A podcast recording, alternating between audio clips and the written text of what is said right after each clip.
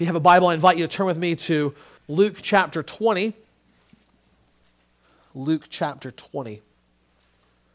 We are returning to our series in the Gospel of Luke, and we're going to be looking at the end of chapter 20 into the beginning of chapter 21, where Luke, I believe, has intentionally put two scenes together a scene of Jesus turning and teaching to his disciples. Remember, uh, several weeks ago now, we saw Jesus being engaged by the Sadducees, the Pharisees, and the scribes, pelting him with questions, challenging his authority, and Jesus wisely, biblically responding to those questions. And now he's put all that behind him, and now he turns to issue a warning to his disciples in light of what he's just seen, in light of what they're going to see around them. And then, and then, not only giving a negative example by way of warning, but a positive example in which to follow a contrast between those that are not living as they should with God and one who is a beacon of light in the midst of darkness.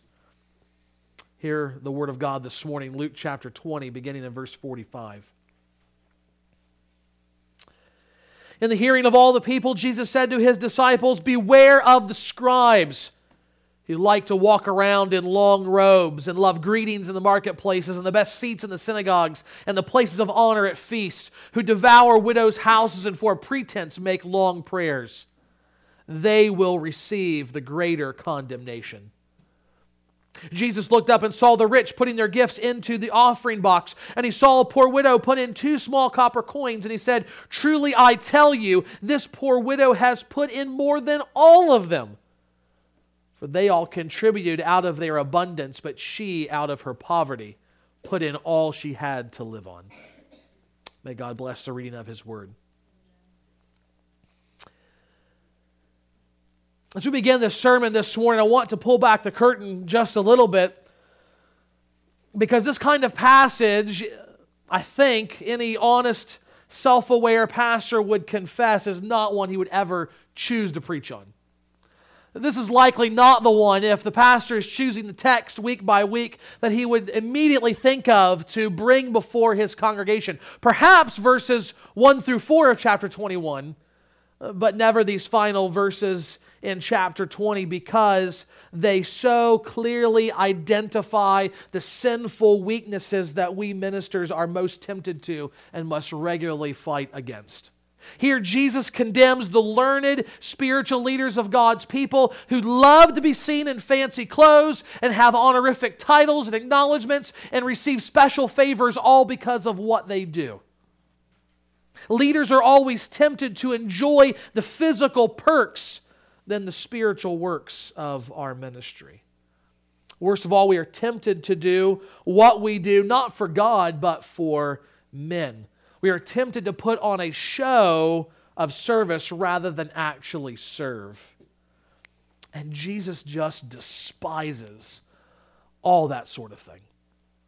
These things are the very epitome, the very antithesis of who Jesus is and how he served in his own life. Consider Jesus the one in whom we find a, a, a, divine being of eternal glory, a God who deserves all the worship of every created thing in all the universe for all time. Perfect love and obedience with no variation or change. That is what he is worth.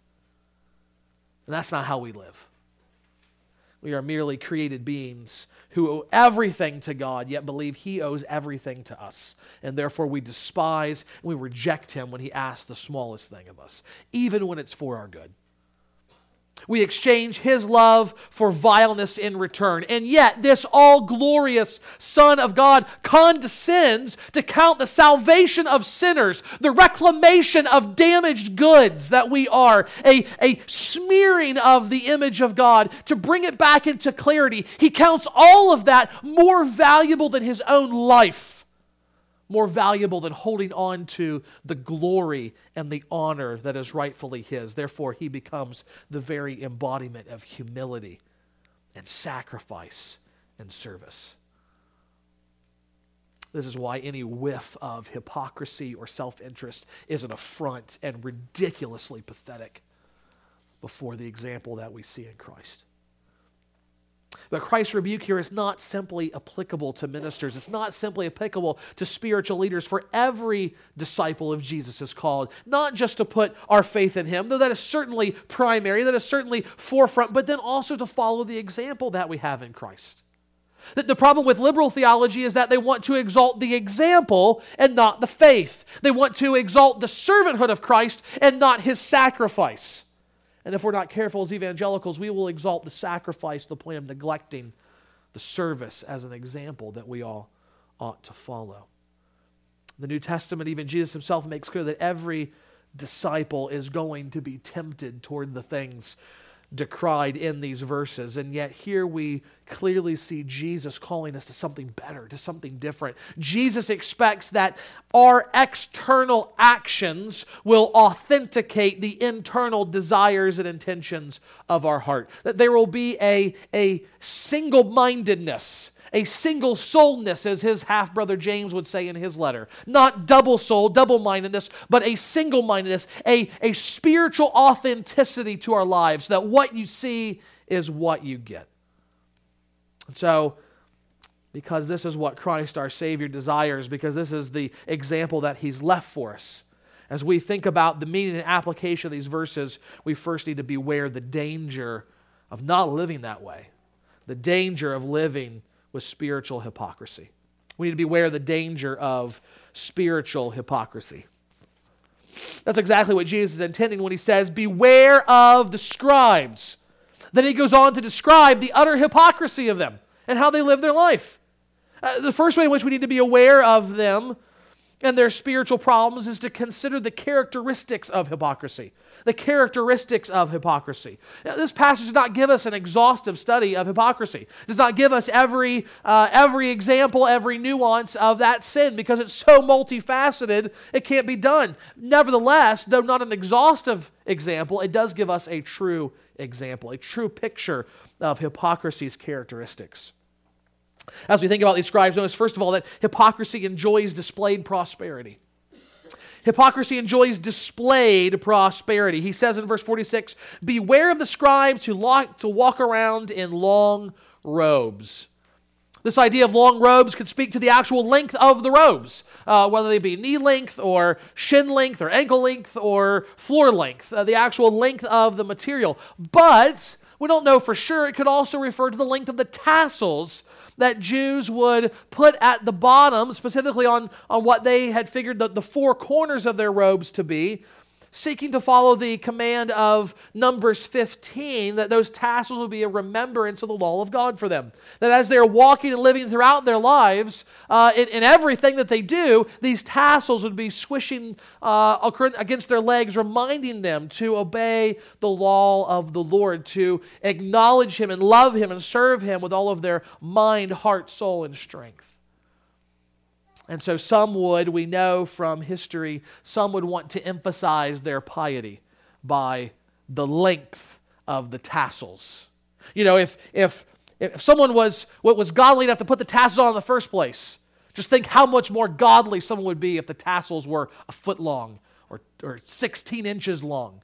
A display that you were serious about the Word of God having the, that kind of money to increase the length of the tassels, or even having enough money to increase the length of your robe in general. The, the longer the robe the more material meant, the more money. All of these things are pointing to the fact that these individuals wanted to represent the affluence that was present in their life. They wanted people to know how wealthy they were, because in their mind, if they had money, they were godly.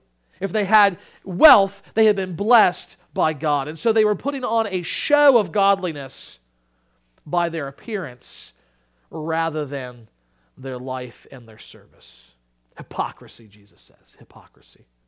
More than that, he says that hypocrisy seeks the honored places.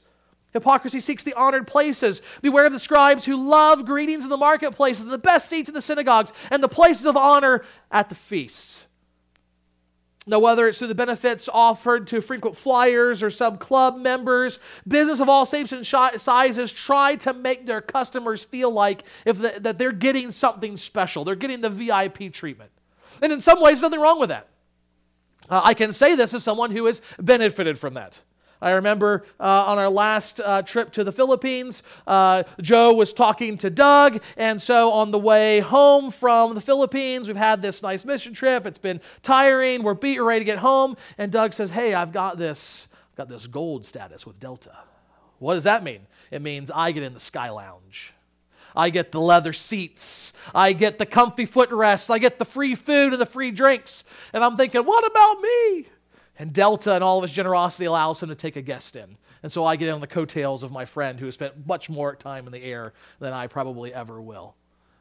I enjoyed and benefited and, and, and, and rested up for the very long flight home. But here's the deal in flying Delta, we give thanks and we're happy because, frankly, uh, we've paid above and beyond anything they're going to give us in the purchase of our tickets. But when we begin to take that mindset of VIP, honored, gold status into ministry in the church, oh, what a deadly temptation it is. To think that somehow, to, to believe somehow that, that our service to God necessitates, determines, entitled us to something special. That we are something special. It simply turns us into hypocrites. Because we begin serving not to please God, not out of love for one another, but to get the title, to get the perks, to get the privileges. Jesus says, Beware the hypocrisy of the scribes who love to seek out the honored places, to have the greetings in the marketplace of all of the titles, of all the right reverend this and the this and that and the other. And I meet people today who claim to be pastors and identify themselves as apostles. How do you get any more honorific than that? I'm just not a pastor, I'm not a shepherd, I'm not a bishop, I'm not an elder. I'm an apostle, top that. And in many ways, God has done a work of grace where I am just content if someone calls me John today. Because I know the temptations and the wickedness of the heart of a pastor. And it's so easy to be caught up in seeking out those honored places wherever they may be.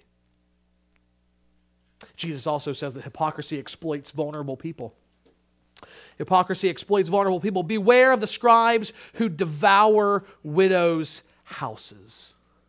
Uh, that, that is a, a grim and gruesome picture in my mind. Widows were some of the most vulnerable people in ancient society. Unless they were cared for by uh, extended family members or friends, they had no regular means of support. They didn't go out and get a job. They didn't have a welfare system. They had nothing. So it's not surprising in both the Old and the New Testaments that the care and provision for widows is commanded and commended by God. If you want to look more about that, Isaiah 1, James 1, read over those things and, and think about just two examples in, in, in both covenants where God says, care for the widow who cannot care for themselves. Yet here are these men meant to be caring for widows, meant to be spiritual leaders, and what do they do but prey on them? They take advantage of them. So that even the homes they once had to live in are devoured, they're gone, they're consumed by their acquisition and hypocrisy. Even today, the most despicable of false teachers manipulate the poorest of people into giving the most amount of money to them and to their ministries. They will be judged for that hypocrisy. Finally, we see that hypocrisy offers pretentious prayer. Hypocrisy offers pretentious prayer. One of the most notorious places that I know of for anything resembling this today is the Western Wall, sometimes known as the Wailing Wall in Jerusalem. It is the only remaining part of the temple complex that Herod built that was standing in Jesus' day that still exists. And so it's become custom for Jews to gather at that wall, uh, beseeching God to, to revive them and they will, they will either stand holding the wall, seeking to be close to, to, to what used to be the residence of God's presence, or now they will actually write out prayers and stick them into the wall as a way of being heard. And, you know, I'm not sure how. I'm not sure how, but somehow, some way, whenever American politicians show up to that wall, there's a gaggle of photographers around. So that when they go to piously offer the prayer, to even put on the yarmulke and stand there write something out, suddenly there's, there, there's 50 or 60 people snapping pictures away. Why do we think that is? Call me a cynic, but I think it's because of the hypocrisy of their hearts. whereby they want to be seen as spiritual and pious and somehow better than what they really are. But if we were to press them about why they invited the press there, or if they lived that way behind closed doors, we would not be satisfied with the answer. Likewise, Jesus points to these scribes and he says, Beware of them, for they offer long prayers as a pretense for godliness. I don't really know God, but if my prayers are elaborate enough, if my prayers are beautiful enough, if my prayers are long enough, perhaps you'll come to believe that I'm close with God, that I'm really devout, that I'm really religious, that I'm, I'm really pious. Well, Jesus presents to us this characteristics of hypocrisy, frankly, a bleak picture.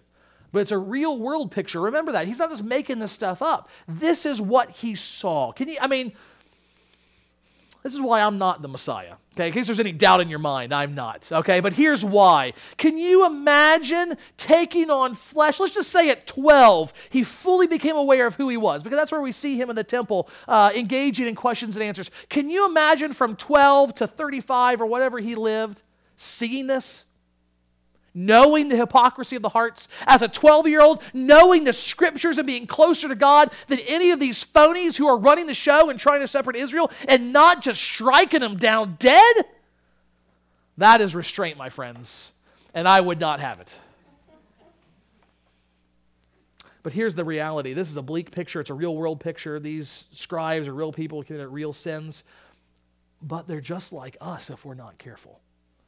There is nothing, both in the characteristics, the specific examples, or in the intentionality behind them, that we are not easily tempted to today as God's people. This is why Jesus says that we should only beware their hypocrisy by seeing its characteristics, and so maybe see it in us, that it becomes a mirror whereby we identify uh, characteristics in our own life, but he also wants to warn us by telling us to consider the condemnation of hypocrisy. The condemnation of hypocrisy. Notice what Jesus says here. Many Christians will say, all sin's the same. If by that they mean every sin, from the smallest to the greatest, from the white lie to the genocide of a nation, requires the same penalty, eternal hell, and also requires the same sacrifice for, for, for forgiveness, the blood of Christ, then it's a true statement and we would agree. But if by saying all sin is the same, they mean that somehow all sin is as bad as any other sin, then they're wrong. That's not what the Bible teaches at all. Very often, people want to, to, to do that out of all kinds of motives, many of which are good intention, but we need to understand the Bible teaches the opposite. There are some sins more offensive to God than others. Consider Proverbs 6, where in the midst of all kinds of sins being pointed out to the young man from his father, saying, Don't do this, don't do that, we're told, Here are things that the Lord hates. Here are things that are abominations to God. And he goes through the list. Numbers 15, God distinguishes between sins that are committed unintentionally and sins that are committed with the high hand, he says. That is, intentionally against the Lord's direction. High handed to evoke this imagery of saying, I'm not going to listen to you. I'm not going to do what you want. I'm in charge of my life. God says the high handed sin will be judged more severely than the unintentional sin. Likewise, in Ezekiel 8, God says, The prophet, Son of man, do you see what they are doing? That is, the people of Israel, how they're sinning. Do you see what they are doing? The great abominations the house of Israel are committing here to drive me from my sanctuary. But you will see greater abominations, he says in Ezekiel chapter 8. Some sins are greater than others in God's eyes. Even Jesus can talk to the Pharisees about straining a gnat to swallow a camel, but forgetting the weightier matters of the law. Even within the Old Testament law, there were some commands more important to be kept than others. And he can talk about a greater judgment that will come to those who don't just sin, but cause his little ones to sin. So here, Jesus says, Beware of the scribes. Why? Verse 47 they will receive the greater condemnation. God does not mess around with hypocrisy.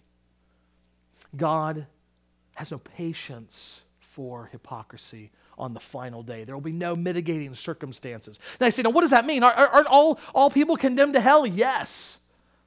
So I don't know what that means. But I don't need to know what it means and understand it in order for it to be true. Earlier, we, we heard and talked, reflected on the Trinity, this glorious, this glorious problem. And if you talk to one of the members here, he'll tell you that his favorite line about the Trinity is this If you deny it, you go to hell. If you understand it, you lose your mind. That's kind of how it is. How is it that there's only one God who exists eternally as three beings? I don't know. But God makes it clear that's reality. And, frankly, it should not surprise us if we have an infinitely glorious God that we would not be able to understand everything there is to understand about him. Likewise, I don't understand how it will be better for some in hell and worse for others. I don't understand it's hell. Just like I don't understand how Jesus also promises it will be better for some in heaven than for others. It's heaven who are with Christ. It's a world of love. How can it be any better for one another? I don't know. But that's what the Bible says, and so we must believe it. And here, in this context, I think God, Jesus Himself, is pointing out to us look, flee hypocrisy. Beware of hypocrisy, because there will be a greater condemnation on the last day for those who live that way. Why, though? Why? Because it denies God of the one thing that He deserves from all people glory.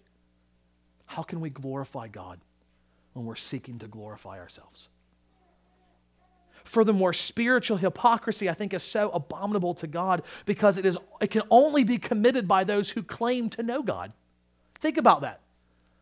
Spiritual hypocrisy in its truest biblical sense can only be, can only be a sin committed by people who claim to be God's people, who claim to love God with all their being, who claim to love their neighbor as herself, who claim to live for the glory of Christ alone. Only they can truly be hypocrites in saying that and not doing it. And so it becomes a deadly sin. And yet, and yet, just as all sins though some worse than others will experience condemnation in hell, so all sins, some worse than others, can also be forgiven through the Lord Jesus Christ. We may be hypocrites, we may be vile hypocrites, but Jesus is a glorious Savior.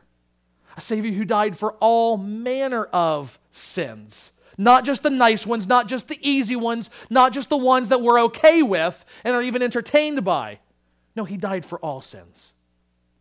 So even the hypocrite, even the scribe here, can turn to faith, trust in Jesus' death and resurrection to redeem them from hell and give them to God as his, one of his people.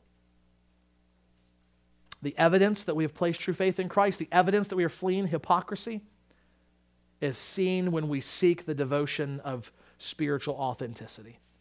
We need to be aware of the danger of spiritual hypocrisy, but more than that, we need to seek the devotion of spiritual authenticity, that kind of single-minded committedness, that devotion to God. And so, and so right next to each other, Luke records, Jesus opened, looked up, and he saw the rich putting their gifts into the offering box, and he saw a poor widow put in two small copper coins. And he said, Truly I tell you, this poor widow has put in more than all of you, than all of them.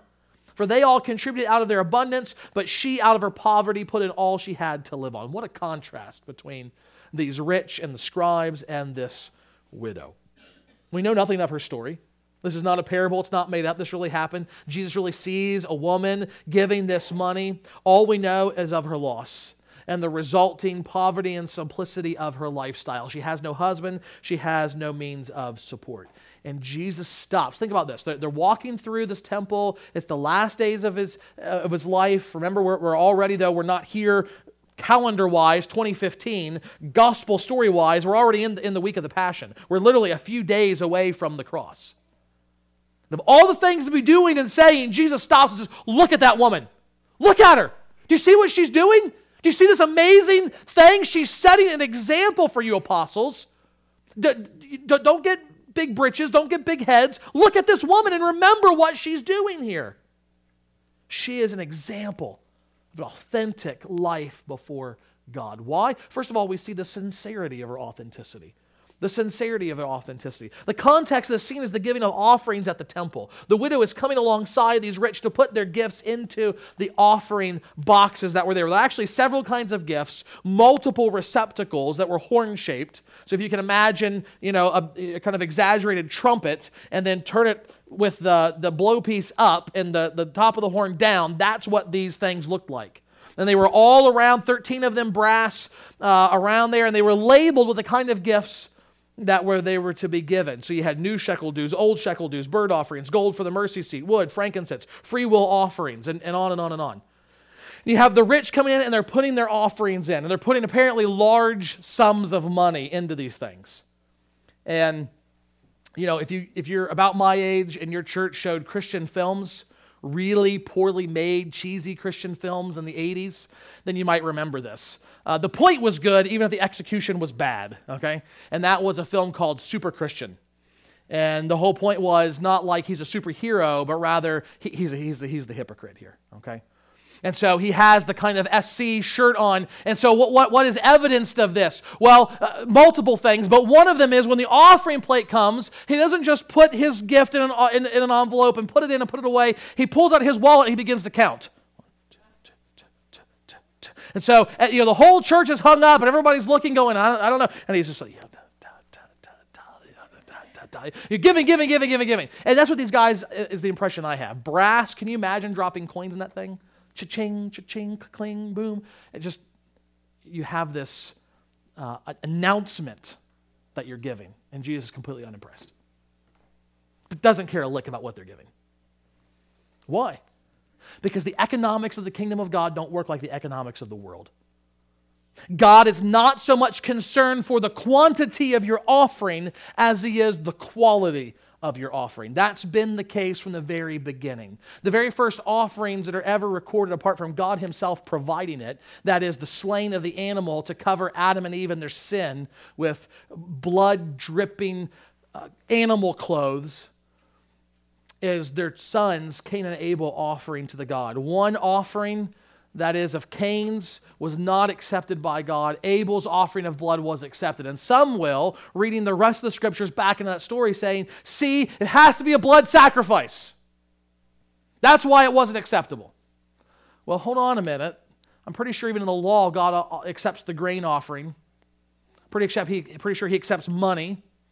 Um, it's not just the blood offering that's acceptable to God. In fact, there's nothing in that passage that tells us that. In fact, Moses, when he writes of that account, says that God did not have regard for Cain and his offering. You see what came first?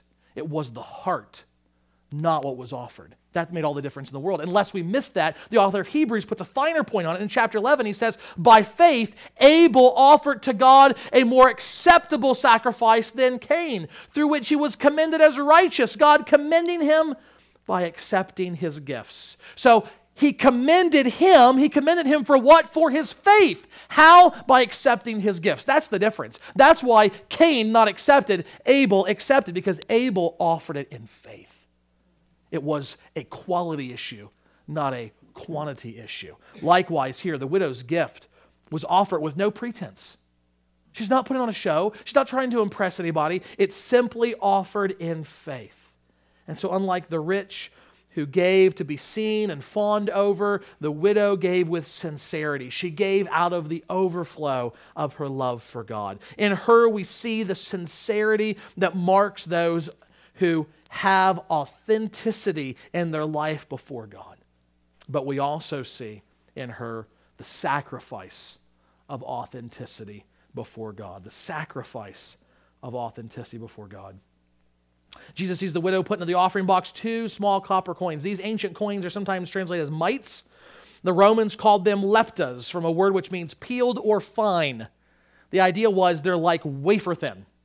They're barely anything. And the reason is because they're worth barely anything. The relative value of the day, get this now, one 127th of a day's wage. So if you got paid $127 for a day's wage, this is a dollar.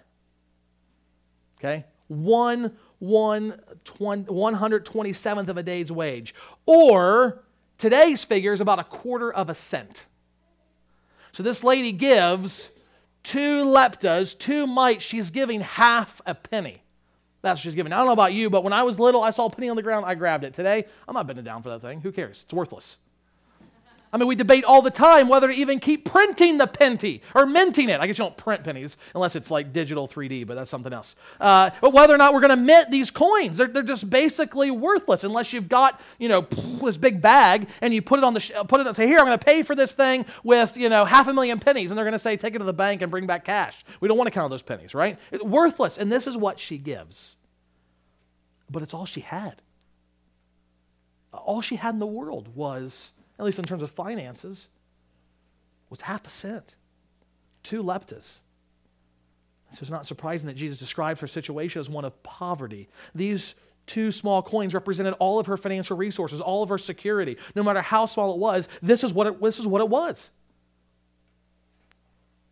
Given the direness of her situation, no one in Israel, let alone God, would have said, Hey, keep one for yourself. Keep one for yourself. And yet, as she approaches the boxes of the temple offering, what does she do? Clink, clink.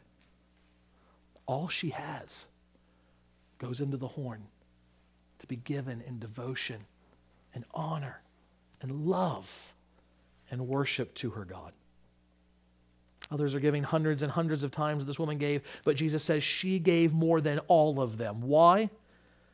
Because though they contributed out of their abundance, she, out of her poverty, put in all that she had. Let's be honest, if Donald Trump or Bill Gates gives a few million dollars to a charity, do they even miss it? I'm not saying they shouldn't give the money, but do they miss it? Why are they giving it? Why do they bring out that big fat check that's like 20 times normal size and, and have a photo when, when, when they give it? I think I know. But what if someone only had $10? That's it, literally $10. One bill. And they gave it all to the same charity. Who gave more? The person who gave less because they gave all that they have. And it's that principle of sacrifice that we should take away as evidence of spiritual authenticity in the life of this widow. So, so if you're here and, and you're better off than your peers, your finances are in order, you have extra, you, you get to pretty much go and buy something without ever checking how much is in your bank account. And, and you give generously to this church, don't think that you're somebody special because you give generously. Don't think that you deserve something more from God because you give generously to this church. Be humble about what you give. Realize that you're giving not to not to be made much of, but to be made but to make much of Christ as ministry is done in His name that others might see Him. And if you are here and you struggle with finances, if, if, if you are counting pennies, don't ever feel like whatever you give is inferior to anybody else. Don't feel like God can't use what you gave to accomplish something great. Remember, it's not the quantity, but the quality of what is being offered that God is concerned with. Now, this morning we've got these two examples, don't we? As we think about these things, what if we feel convicted that we're more like the hypocrites? What if we see in their sin our sin? What do we do? What do we do? Maybe we're not the hypocrite, uh, but we know we're not the widow. We know we can never, at least right now, we can never fully sacrifice that much to the Lord's work. What, what do we do? How do we? Because the Bible's not just here to say, example, example, there you go, you know how to live. That's not enough. That's what the law did, and people were condemned because they can't keep the law. What do they need? They need gospel grace. They need God's Spirit enabling a changed heart that will produce changed behavior. So, so, so what do we do? How do we begin moving ourselves towards spiritual authenticity, I would say start with three things. First of all, consider your treasure. Consider your treasure. Do you remember what Jesus said in Matthew 6? Where your treasure is, there your heart will also be. So, what do you love the most? What do you think you need more than anything else? When you close your eyes at night and begin to, to, to, get into sleepy time, what's the first thing your mind goes to? If you're daydreaming, what pops in your mind the most? What is the one thing, if I force you to write down a piece of paper, if I said the one thing that if you lost today, you would be devastated and even suicidal, not knowing how you could go on? That's, what, that's your treasure right there. You answer those questions, that's your treasure. That's where your heart is. That's what you're going to worship. That's what you're going to serve. If family is your treasure, you, you, you are going to cut losses on everything to preserve your family. Doesn't matter what it is. If work is your treasure, then you're going to sacrifice your family on the altar of hard work. If ministry is your treasure rather than God, then the same thing's going to happen. People are going to be collateral damage. My family will be collateral damage. All kinds of other things are going to be, be offered up and, and, and cut away from my life if I think ministry is my treasure. God should be our treasure. God should be our treasure. And, and, and, so if we as we consider what that treasure is, if God is not our treasure, then secondly, cultivate gospel affections.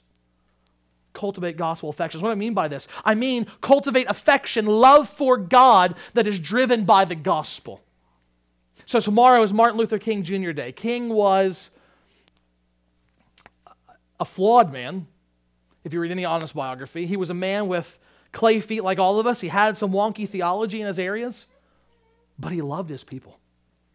He loved this country. What he did was not just for African Americans, it was for the United States of America and everyone who lived here.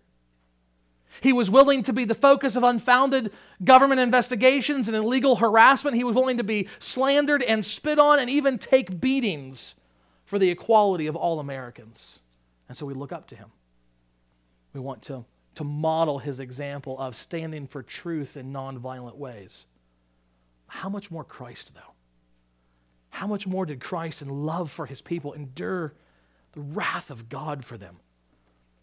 They might be guilty, though found innocent, deserving of hell, but declared righteous and forgiven when you begin meditating on that truth, when you make it your daily habit to take even just one verse of concentrated gospel truth from the scriptures and, and begin to meditate that and roll it around in your mind and, and as it were mentally, mentally chew and savor this, that, that this amazing grace that has been given to us, then you cannot help but begin to love God who first loved you. Your, your genuine affections will be moved to the degree that your love for any, for any power or prestige or prosperity will quickly begin to wane in light of real love that can only be found in God. If God is simply a means to an end or a judge to appease, you're never going to sacrifice for him. You're never going to love him in any real sense over the long haul. But if he is your father, if God is your father, who at great personal sacrifice to himself ensures that you can be adopted as his children. If he has demonstrated that he is committed to you until the very end, that no one can drag you out, nor can you yourself climb out of his loving, tender, compassionate care embodied in the grip of his hand, then it will e- be easy for him to become your treasure. And when that happens, or perhaps wanting to help it happen, you should count others higher than yourself. Count others higher than yourself. That's Paul's advice in Philippians 2. Again, we look to Christ in faith as Savior, but then very quickly we follow him as our example. And Paul says, Do nothing from selfish ambition or conceit, but in humility count others more significant than yourselves. Let each of you look not only to his own interest, but to the interest of others. Have this mind among yourselves, which is yours in Christ Jesus. Rather than striving for the approval of others in places of, of honor at the table, follow Christ in the place of service. Serving others is one of the most powerful ways to kill the sin of pride and arrogance and hypocrisy in your life. You clean a toilet in this church, not your own toilet at home. It, it's going to say something about how you, how you think of other people, how what you think of Christ.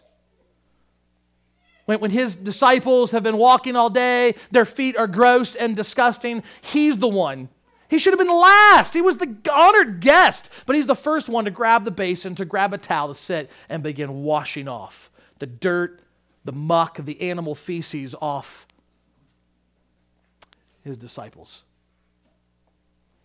Serve others, count them higher than yourself. Phil Ryken was formerly the pastor of 10th Presbyterian Church in Philadelphia, Pennsylvania. He now serves as the president of Wheaton College, but before all that, he was just a student at Westminster Theological Seminary. And according to him, in one of the main halls of that seminary, there was, while he was there, a framed notice on the wall.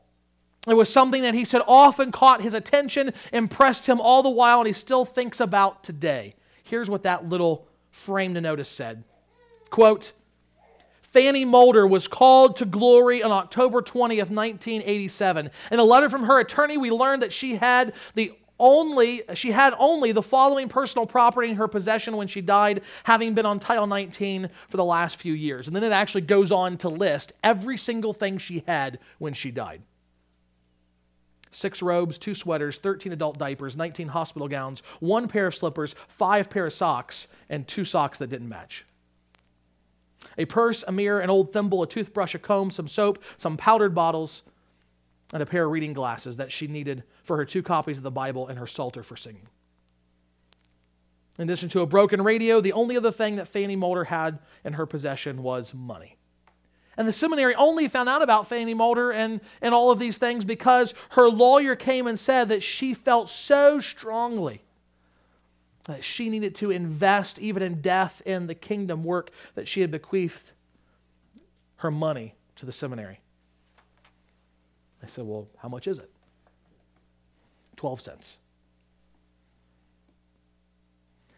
So, here under this plaque, in this case, in Machen Hall at Westminster Theological Seminary in Philadelphia, Pennsylvania, still sits the dime and the two pennies. Now, that seems like nothing. You're like, why bother? But I want you to think about all the students, all the faculty, all the staff, all the donors who walk past Machen Hall, a hall that's named after probably the greatest Presbyterian theologian of the modern age. So they're going to be there. And they read the story and they see the dime and those two cents. And I want to tell you, I think that God has probably used that 12 cents to leave an indelible mark on more people than a million dollars can ever. Why?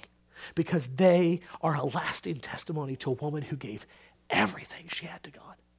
Everything. So, whether it's spiritual or whether it's physical, let us pray that we likewise would give Christ all that we have.